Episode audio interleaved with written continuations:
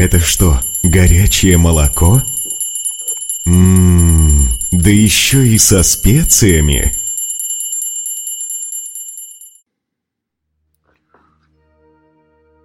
Когда человек хочет чего-то добиться в своей жизни,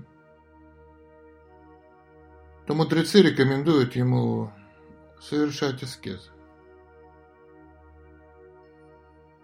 Но надо очень хорошо понимать, что такое действительно настоящая аскеза, дабы не наломать дров.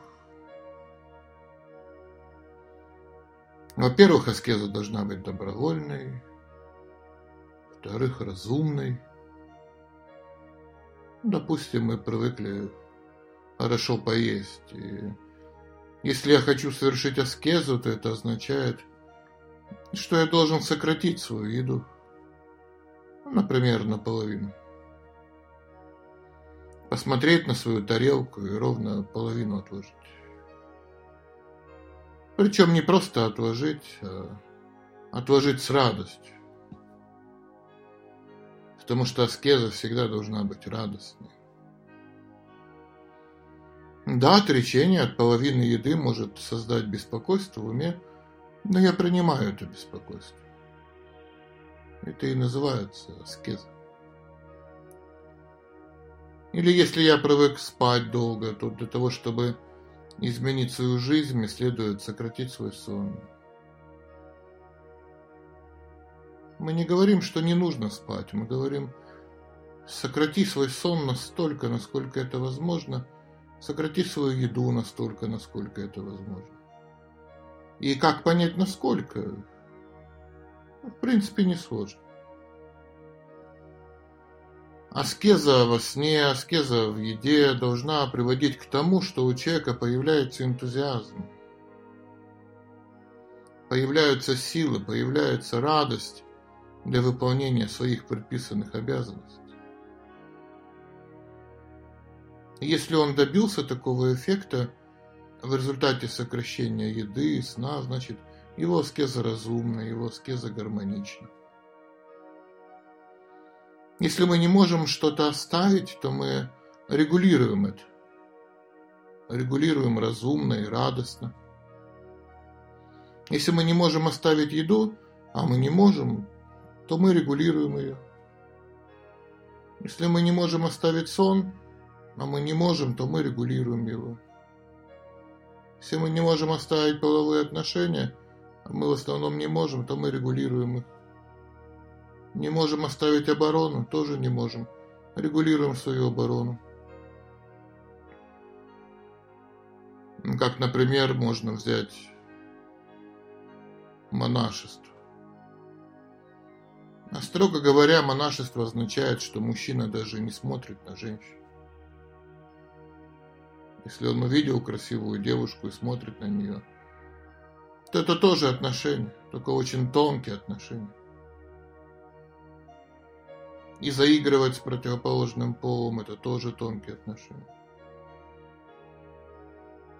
Существует восемь видов вот таких тонких межполовых отношений, и избегать их – это и означает аскетизм межполовых отношений или монашество.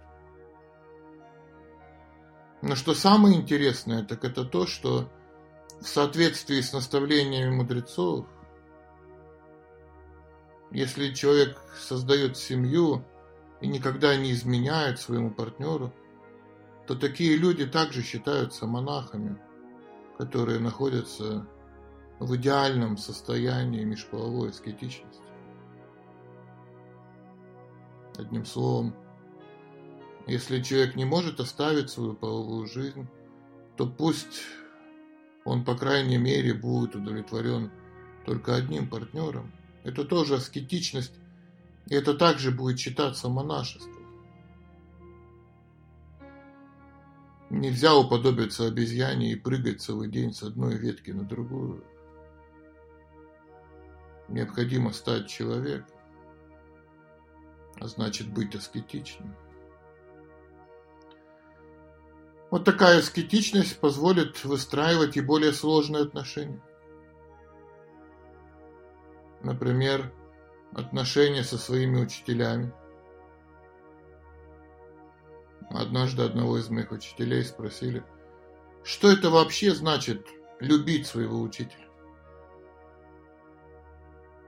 Он думал, что учитель будет говорить о чувствах, о переживаниях.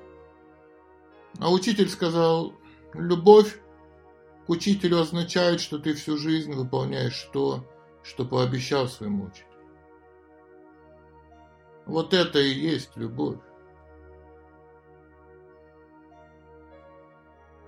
В одном из самых святых мест этого мира, во Вриндаване, каждый час звонит колокол.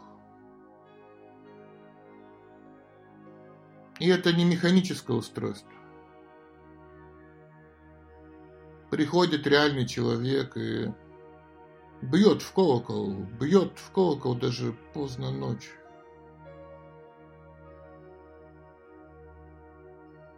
И этот колокол установил учитель, и он спросил своих учеников, вы готовы каждый час бить в этот колокол? Ученики ответили, что это вроде бы так просто, поэтому учитель может не волноваться. И они пообещали каждый час бить этот колокол, чтобы духовный звук разносился по всему святому месту. И все спокойно разошлись по своим домам. И этой же ночью, в час ночи, Колокол не прозвучал. Тишина. Все уснули мертвым сном. Учитель понял, что колокол не бьет. Он собрал, прямо в час ночи собрал всех своих учеников. Приказал позвать всех. Все были созваны как по тревоге, и Ничего не понимая, в ужасе прибежали в комнату своего учителя. Что случилось, думал каждый, наверное, что-то ужасное. Иначе зачем проводить заседание в час ночи? Обычно заседания в это время не проводятся. Вот в 8 утра, например, проводятся. И учитель спросил своих собравшихся учеников, вот что вы слышите? Они ответили, да ничего не слышу. А вот я ничего не слышу, сказал им учитель. А ведь вы обещали, что каждый час будет звучать колокол. Тогда учитель сказал одну важную вещь. Если вы не можете раз в час ударить в колокол, что вы тогда вообще сможете сделать для этого мира? Что вы тогда вообще сможете сделать для своих учителей, что вы тогда вообще сможете сделать для Бога?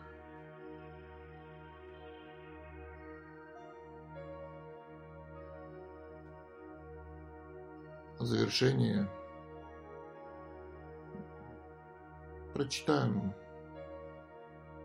несколько стихов Махан Синга из его книги «Зеленые листья». Поэзия. Бог, чтобы зреть свое подобие, мир наполнил красотой.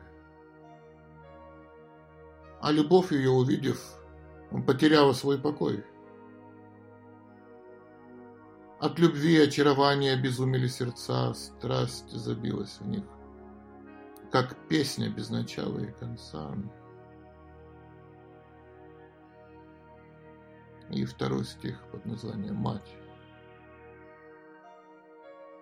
Мать мне всегда казалась деревом густолистым. Бог из тени от дерева рай сотворил лучистый. Все другие деревья сохнут вслед за корнями, а это дерево вянет, если беда с цветами.